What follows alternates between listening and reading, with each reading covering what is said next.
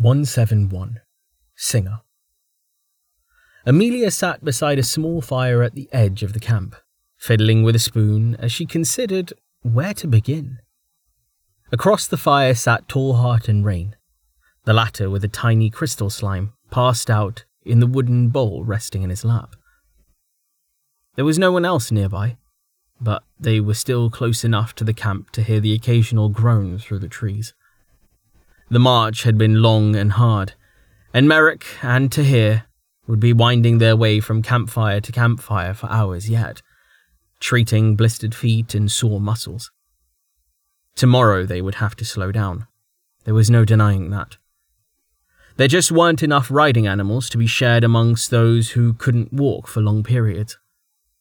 For now, however, despite the complaints and the lingering terror of pursuit, the mood in the camp could only be described as relieved. True dusk had fallen hours ago, and the assault on their perimeter had been laughable compared to what everyone had grown used to.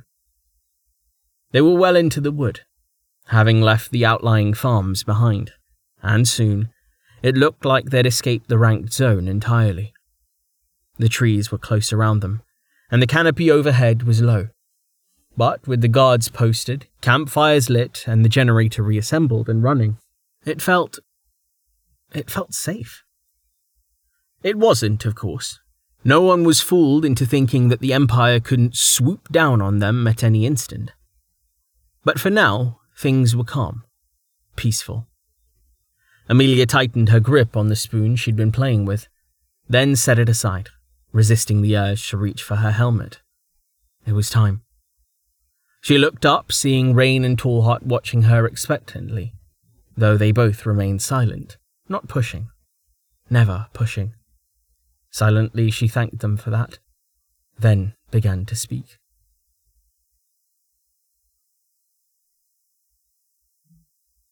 My father was in the guild. While he could do no wrong in the eyes of a child, I know now that he embodied many of the faults that came along with that profession. We moved around a lot, but to me, it never really mattered, not having a home or mother. I didn't even have friends. But the adventurers I'd find myself left with filled that hole, just as they filled me with wonder. What with their stories of monsters, exploration, and magic. You see, when I was little. My father would just leave me at the local guild branch, going off with whatever group he'd managed to find, only to return weeks later with another story. And then we'd move on. As I grew older, he even started taking me along with him on some of the easier missions. I loved those times. Loved him. Elric the adventurer. My father. It was on one of those trips that I achieved my awakening. It was something I dreamed of since I'd first understood what made my father different from everyone else. My awakening, though, wasn't anything that he'd planned. We were on Karmark at the time. Not in the great city, but that's where we started. My dad took us to the Ter, so we, he could fight in the tournament. He was only level 13, but he was sure he'd be able to make the thousand. Sure he could beat the odds and win us a place there. He was so sure that he bet on it. When he lost in the first round, well, forget the thousand. Forget the ten thousand. If you aren't even ranked, there's not a lot you can do. You can't enter the high city, so you can't go below into the fiery mountain to get out of the cold. Hells, you can't even improve your rank until the next tournament. Technically, you could challenge, but why would a numbered agree to fight an unnumbered, without a hefty pile of tel to balance the scales? They'd have everything to lose and nothing to gain, not even pride. Anyway, we were stuck there. In the frozen low city, unable to afford teleportation or gold ship thanks to my father's debts. My dad, my hero, a powerful awakened got trapped in the foreign ring with the destitute, the beggars, and the whores. With no one willing to hire him, and my father too proud for common labor, he decided to make his own work. Barred from the mountains and its riches, we left Ter Karmark completely. We made our way out into the foothills. Even there, the competition was fierce. The guild in Karmark has no jobs for unnumbered, no matter their level. We had to go far, far out into the wilds, into the deepest ranked valleys, shrouded by freezing mist and filled with monsters no human had ever seen. The hunting was good at least. There were tel to be made. It wasn't exactly safe, though. Humans aren't the most dangerous predators on Karmark. Far from it. Far from the great mountain. Far from the protection of the Ten. We were just asking to get ourselves killed. Dragon pride is a myth. Let no one tell you different. Dragons are just about the only things on Karmark that don't care what your number is. To them, a meal is a meal. I, the child, had no fear, not even when my father had us huddled in a hole in the ground while the shadow of wings soared overhead. I thought it was fun. I knew my dad would protect me. Somehow I was never proven wrong. And when we stumbled across an essence monster, that just cemented my beliefs. My dad was a genius, and this had been part of his plan all along. Never mind the hundred times we should have died. Never mind the pain, the struggle, the suffering, and the hunger. I was awakened. Awakened at six years old with a cap of seventeen, and it was my dad who had earned it for me. All on his own. If that's not a story deserving of a place in the thousand, I don't know what is. Anyway, with me being awakened, things became more manageable. My dad could leave me on my own, away from the deadly monsters, and secure in the knowledge that I wouldn't die from an errant breeze. I didn't invest in any skills yet, for reasons I'll get into. But I did boost my stats, bringing myself to the level of an adult. It didn't help much, but it helped. Before long, my dad managed to finally pay off his debt. We bought passage on a gold ship bound for Belost. Dad kept saving for a little while, but then he went right back to burning the spoils of his adventures on women and wine. That had been what he'd always done before we went to the Ter. And no, I didn't know it at the time. He was good at hiding it from me. I was six, remember? Anyway, for all his faults, he always made time for me. He started to teach me, determined to get me the class that he wished he had. He was a Jack, just a normal, common Jack. I would be a true Jack, he swore, if only I followed his instruction. He knew the way, though it had been too late for him by the time he discovered it. I, the dutiful child, did exactly as he told me. I spread my points evenly, and that's the easy part. The other requirements were harder. One by one we met them, some of them even before we left Karmark. There was one, though, that could not be rushed.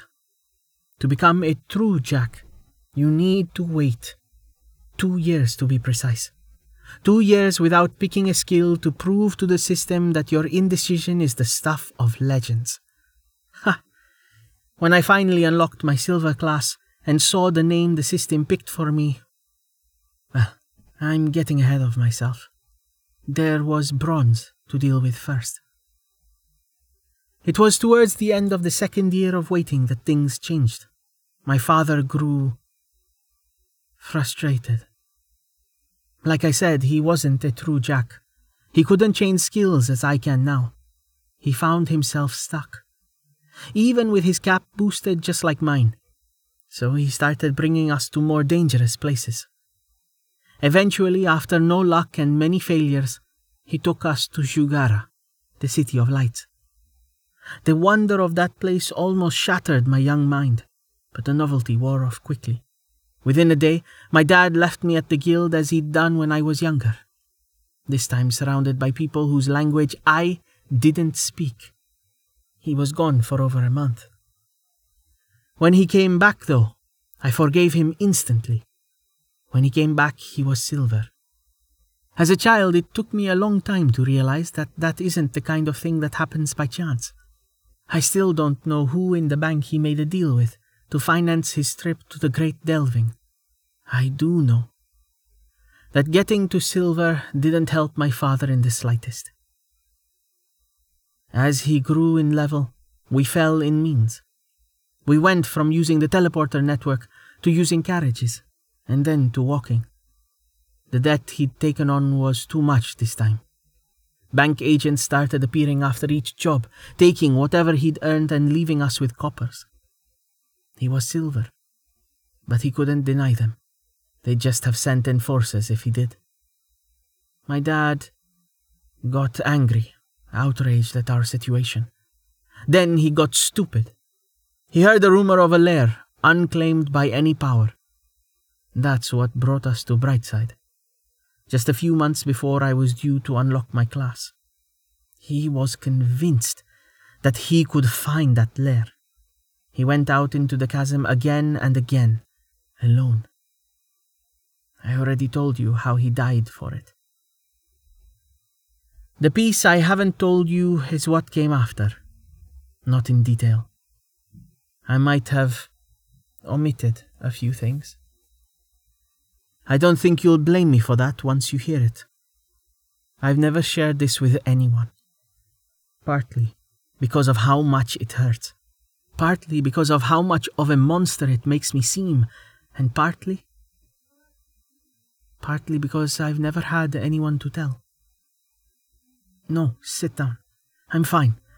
Just give me a minute. This part is hard. Please, just. Please. I was left alone, eight years old and alone, trapped in the depths with no way out. The first few months were the worst in some ways, but they were also the easiest. I was orphaned, classless, stricken by grief over the loss of my father.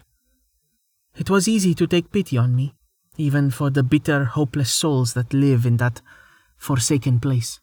Light is one of the most precious commodities in Brightside on par with clean food and water. Finding a lit place to rest, finding food, finding people to make sure nothing kills you while you sleep. All of that was easier when I wasn't seen as competition. Once I unlocked my class, the goodwill blew away like smoke. Never mind that I was just a kid. I told you how I took Purify and how I made that my focus. I knew I wasn't strong enough to fight, so I made myself useful in other ways. Purify to fight off the poison, healing word to mend wounds, attract to gather resources, even message. Unlocking that one was only possible thanks to True Jack. Anyway, eventually I had all the utility a party could need. You would think people would have loved me for that. But no. Nobody living in Brightside stayed there by choice except Arden, the asshole bloodplate who ran the teleportation platform. The rest were the survivors or parties that had come to challenge the crack and failed. They were those left behind, like me, awakened, but with caps even lower than mine for the most part. Those that could hunt, hunted, but Brightside didn't go far out into the mists. The outpost survived off the fresh spawns that prowled outside the defenses each night. If people had just worked together, we could have taken over that valley, pushed back the darkness. That wasn't how it worked. Those that did band together would begin to earn more, and then they would escape, leaving behind the most selfish, the most wretched, misanthropic examples of adventurers that this world has to offer. I was one of them. I became a guide to the parties that came down from the surface. With Purify, I was good at it, which just made the others hate me even more. The cute kid with the perfect spell for holding off the toxic mist. Not good enough to convince a party to take me with them when they left. Assholes. I barely survived. My path to level 17 was slow and agonizing. I was often on the brink of starvation, most days eating nothing but tasteless moss, taking whatever jobs I could snatch away from the others, and trying to live off whatever I could scavenge in between. Even had I been an adult, I wouldn't have been strong enough to go out into the chasm alone to hunt. Not alone. Not unarmed. I had to trade for proper food and water.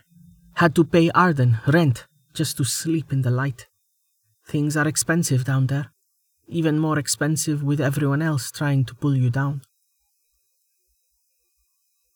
To this day, I'm sure that the rumors about Brightside were the bank's doing. Teams would come, paying the bank for the privilege to use the platform. They would stay, gathering tel and krists as they hunted for that damn lair.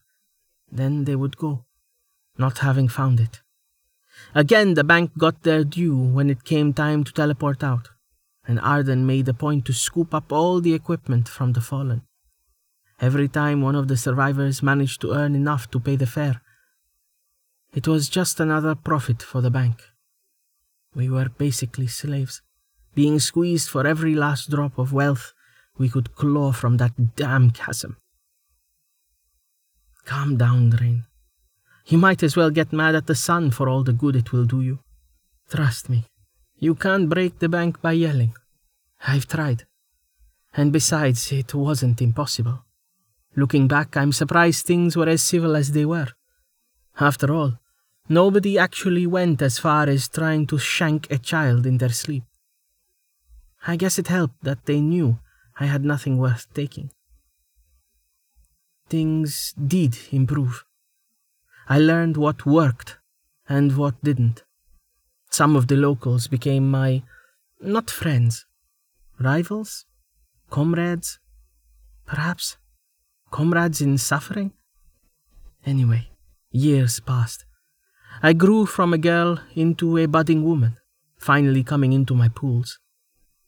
It was a slow process, but I gradually unlocked skill after skill, leveling each one before moving to the next, as my father had taught me. I began to save. And then, one day, he came. His name was Lerith, Free Lord Lerith Singer. He came along with no entourage or followers. He told me how he declared himself free lord, denounced his family, and set out on his own. He liked to talk, to tell stories. In them he was strong, funny, brave, and, well, beautiful. The last I didn't need his stories to see. My eyes worked perfectly fine. Sorry, Rain. In my inexperience, I had no defenses against him. All I'd had in the darkness were my dreams. And Lerith, well, he set my heart on fire. He was a splash of color in the smoky, dreary tedium of my existence. Oh, and he was a healer, so there was that. A real one, not like me or the woman who had failed to heal my father all those years ago. It was no wonder that I fell in love. Lerith came to Brightside planning to offer his services to those who came seeking the lair. He'd hoped to capitalize on their need to rebuild his own fortune, now that he'd cut himself off from his house. What he'd failed to realize was just how impossibly stupid his idea was, especially since he was only level 16 and not much older than I was. He got stuck just like me. Should have done more research, I guess. Time passed and we grew close, or so I believed. I'm not sure if he ever loved me like he said he did, or if he was using me from the very beginning. Regardless, together we worked. We became a team, and by watching out for each other, we both began to claw our way free, getting ahead of the others with our teamwork. Still, it wasn't enough. We could see freedom and we began to chase it. We started looking for the lair. With Lerith's guidance, I used the last two skill points I had and with them salvaged something usable out of the disorganized mess I'd made of myself. Without access to weapons, I used my fists, training in bear kata and becoming stronger by the day. I can hear your doubts. Two teenagers, level 16 and level 17, going out into a toxic chasm ranked higher than the Ashen Jungle? Well, first thing, There weren't any Reaper class aberrants down there, and second, most of the monsters relied on chemical attacks. Something that, for better or worse, I'd built myself to counter. Really, though, it was Lerith that made it all possible. I don't think I can convey just how good he was. His healing was leagues beyond anything I'd ever seen. He wasn't just a normal healer either. He was able to change people. Denser muscle, tougher skin, boundless energy, or even the ability to breathe the poisons in the chasm. That last one was critical. Purify and resistances can only do so much. And my mana was far from infinite. The changes didn't come from enhancer magic or anything like that. Lerith used skills meant for restoring missing limbs and removing scars. He'd somehow found a way to twist them to his own purposes, making the soul remember not what it had been, but what it could be. Lerith had a way with words. His voice, like everything else about him, was beautiful. When he worked his magic, he would sing. Some people do that with chanting, but this was different. Something about his class, inherited from his family or stolen from them. Ah, to hear him tell it. Anyway, the body follows the soul, as Rain here is proof. I can see you squirming over there. Calm down. As I've said, there is a difference between something your soul wants and something that's been forced upon it. The changes Lerith made then were never permanent, particularly if one were to resist. Back then I wanted it, and that made things easy. Lerith would sing until my soul realized my body was broken, and then he would use his magic to help heal it. He made me stronger, obviously, but it was more than that. He could make other changes too. He made me taller, my bones cracking and reforming to support ever expanding muscles. Fortunately, he had skills to block the pain. He changed the tone of my skin, which was far too pale from years spent underground. He changed my eyes to emerald green and altered their shape, saying they were too Bellosian for his liking. Hundreds of tiny things he tweaked, shaping me not only into the peak of human performance, but into his vision of beauty. I loved it. It made me feel strong, perfected. I wished that he could make the changes permanent, hating the scrawny, wretched thing I had been. I became dependent on him, dependent on his magic. Now I see it for the manipulation that it was. But back then I was blind to what was happening. All I knew was that I loved the way it made me feel. The power he gave me was intoxicating. It wasn't enough, though. To change my body so drastically required lots of energy, and that meant lots of food, specifically meat. An expensive and time consuming problem to have in Brightside. We sprinted forward in power, only to remain firmly stuck in means. Eventually, though, we got our chance. A party came, unlike any that had come before a named party, the Heroes of Wicks. I laughed at the time. Storybook nonsense, I thought.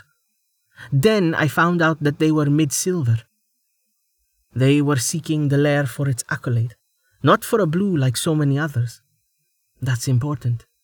It meant they were strong enough that the chasm was barely a problem for them. They had a diviner who made finding lairs his specialty, and they had done their research so they already had a way to deal with the poison too. That was a problem for us. They didn't need help. Never mind, there were only four of them. Not even the best spell ever changed their minds. That's where Lerith came to the rescue. As should be plainly evident by now, he could be persuasive. He spun a tale of how we were shunned by the others, forced to heal them and to live in poverty. He told them my story, told them how I'd been trapped here since I'd been a child, and how he'd been the only one to look out for me. He bent the facts to suit our needs, playing to their sympathies. If the name wasn't enough of a clue, the heroes of Wicks saw themselves in a certain light, viewed themselves as saviors. Not real saviors, mind you. Like all the rest, they wouldn't have lifted a finger to help us if Lerith hadn't read them like a book and manipulated their emotions. He didn't ask them to save us. He just asked them to give us a chance. With a blue or even an accolade, we would free ourselves. And it wasn't like they'd lose anything by letting us come along. It appealed perfectly to their sensibilities. They took us with them. With their diviner, we found a lair within a matter of days. Whether it was the lair, I don't know. This one was deep, far deeper than any of us expected, but not so deep as to be out of range for the heroes. Inside, we found what Lerith and I had been dreaming of an essence monster, a darkling pincer tral, this horrible, venomous scorpion thing. I didn't care what it looked like, as I stood there frozen in shock and hope. I had eyes only for its level. 31 the same level I am now. The fight was hard for the heroes. One of them might have even died had we not been there. With my skills and the modifications Lerith had made to my body, I was fast enough and tough enough to act as a distraction. Lerith, of course. Whatever else he was, was a fantastic healer. The heroes might have carried us there, but we earned our caps, and they knew it. I think that was why they let us keep the accolades in the end.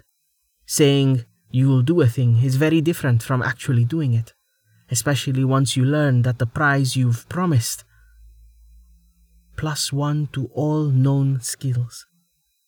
Even you, Rain, shouldn't need to be told how ridiculously valuable something like that is. That's the kind of accolade that makes ordinary adventurers into plate hunters. I don't know if it was luck, fate, some blessing of the gods, or whatever else but that was the reward we were given.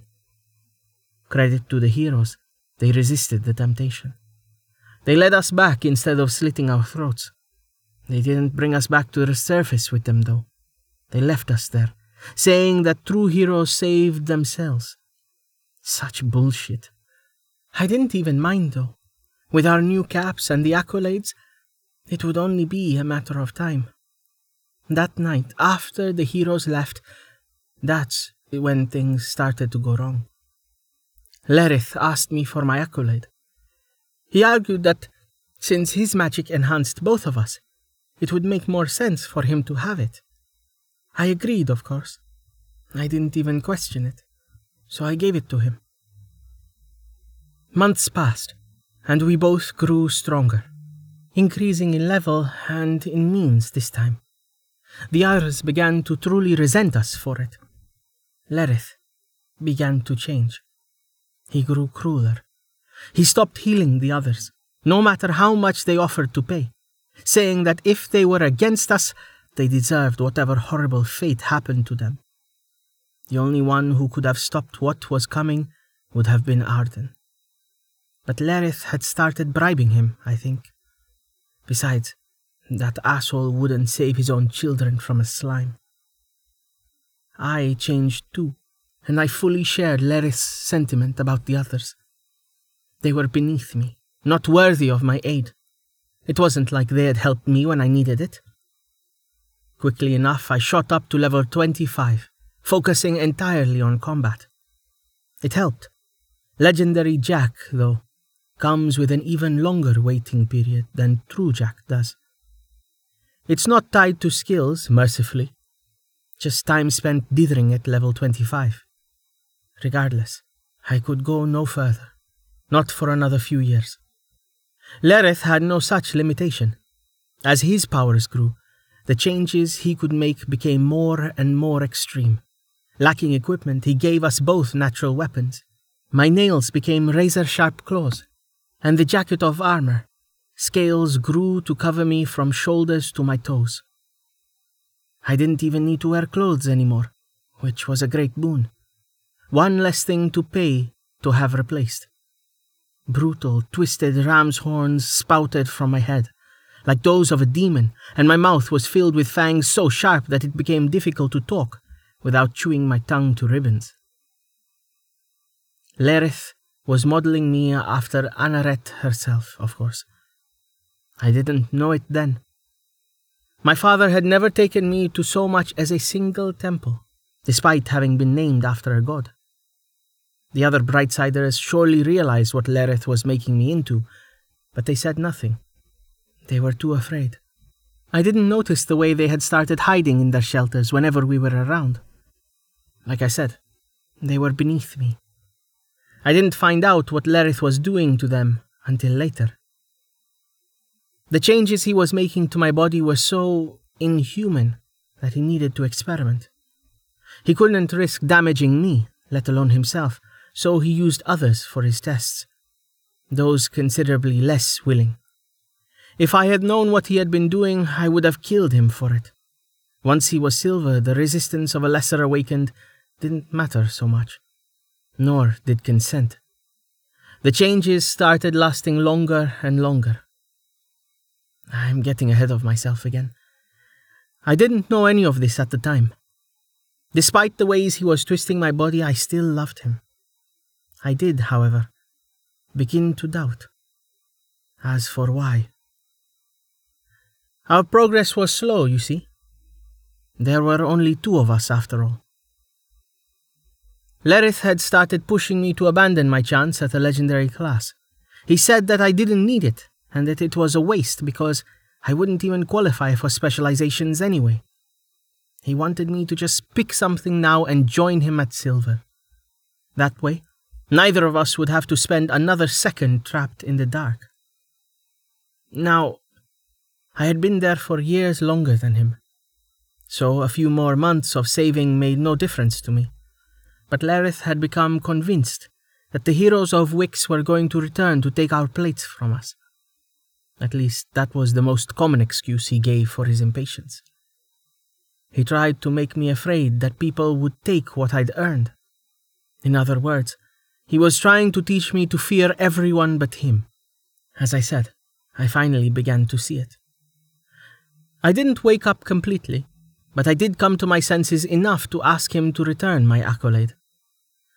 I could make just as much use of it as he could, I argued, and we didn't really need the power. We just needed time.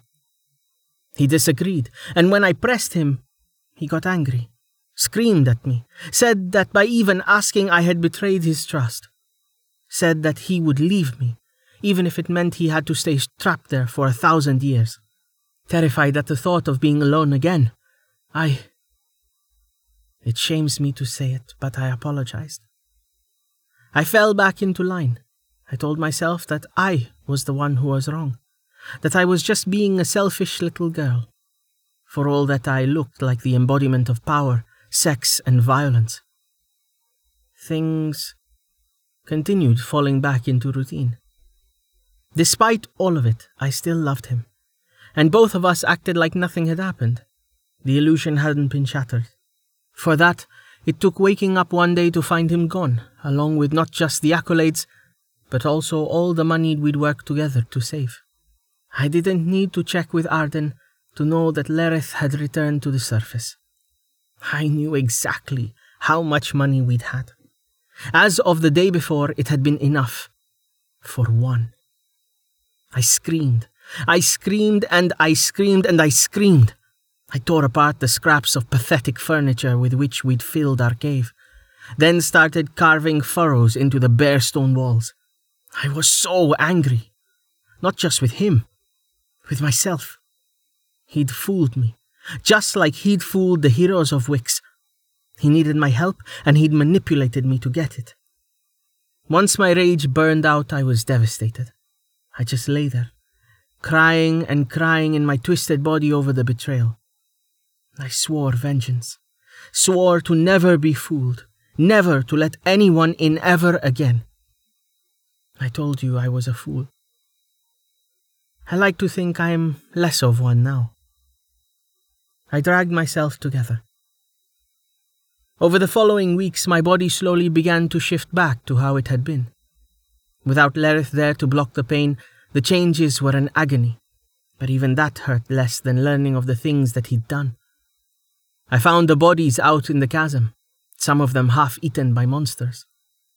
the man whose legs he's twisted to bend the wrong way, the woman whose skull had grown into her brain like the bristles of a hedgehog. Others. Eventually, my scales fell out, revealing pink and tender skin. I didn't wait for the horns to do the same. I sawed those off myself. The other changes faded too, thank the gods, the frivolous ones. My height, the shape of my eyes, of my nose, my jaw. If those had stayed, I think it would have broken me. I know it doesn't make sense, but losing my freckles would have hurt me more than keeping the claws. Time passed. No one spoke to me, though I think they might have eventually. I had no interest in speaking to anyone. I went out into the chasm alone. I hunted. I took risks. I raged. I despaired. For a year. Finally, I scrounged up enough to pay off Arden and then I left. Just like Lerith. Just like all the others before me. I could have stayed. I wasn't silver yet, but I would have been eventually. I could have been the hero the others needed, freeing them from the life in which they'd been trapped and atoning for some of the hurt that Lerith and I had caused. But I couldn't. I wasn't strong enough, so I ran. Like my father, I wandered, never staying long enough to be tied down. I unlocked my class at last and joined the guild, taking jobs to make my way through the world, just as he'd done. I made money, spent it, lost it, gave it away. I never tried to build a life. Never let myself move on. I was just existing. Helping people, but only if it wouldn't leave me feeling responsible. Not if it would leave me tied down.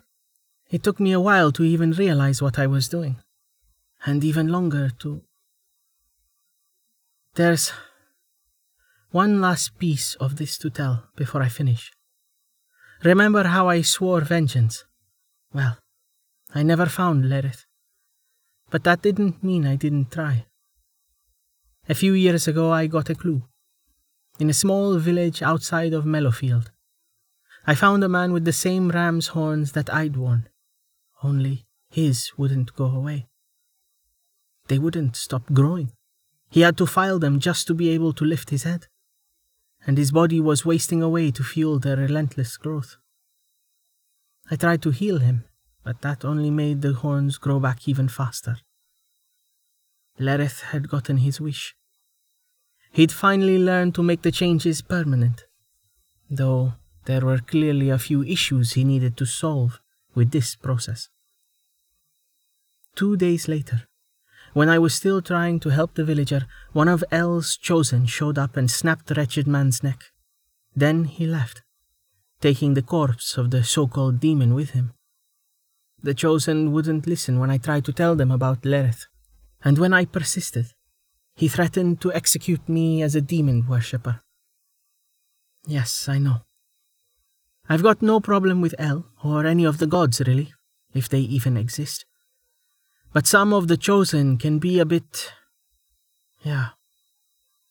I moved on, continuing my search. I heard dozens of rumors, though it was hard to sort what was real from all the nonsense. Everyone has a cousin who swears he knows a man with hair like porcupine quills, or claims to have seen blue skinned women swimming naked in the sea. Awakened complicate things. I almost gave up hope, started to doubt the trail I was following was even Lerith's. But then I started hearing his name. I doubt Lerith decided to call himself the Flesh Singer. But the coincidence was just too big to ignore. His family name, his class, what he did, the way he did it. I never found another victim alive or even a body. Not thanks to El and his chosen. They were on Lerith's trail even harder than I was, though they thought he was an agent of the Hells, not a man. In his case, with the way the rumors grow, I'm not sure there's a distinction. One day, though, the rumors stopped. I don't know if El's chosen caught up to Lerith, or if he got snapped up by a citizen and squirreled away somewhere, financed and equipped to conduct his experiments in secret. I had been denied my vengeance. I was angry and hurt and guilty, and vengeance is worthless.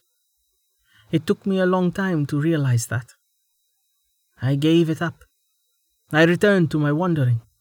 And then, one day on the road to Fel Sadanis, adrift, and in the company of a band of murderers, I bumped into this awkward, bizarre, adorable little puppy.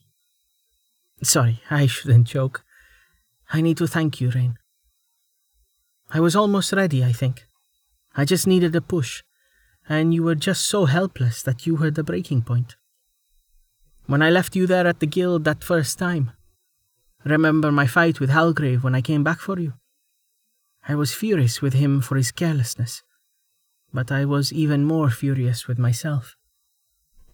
I'd done it again, repeated the cycle. You were helpless, trapped in a place that was going to eat you alive. I know it's not a fair comparison, but I left you there, abandoned you because I wasn't strong enough. I haven't forgiven myself. I'm not sure I ever will. I'm not sure I can. But you did. So. So thank you.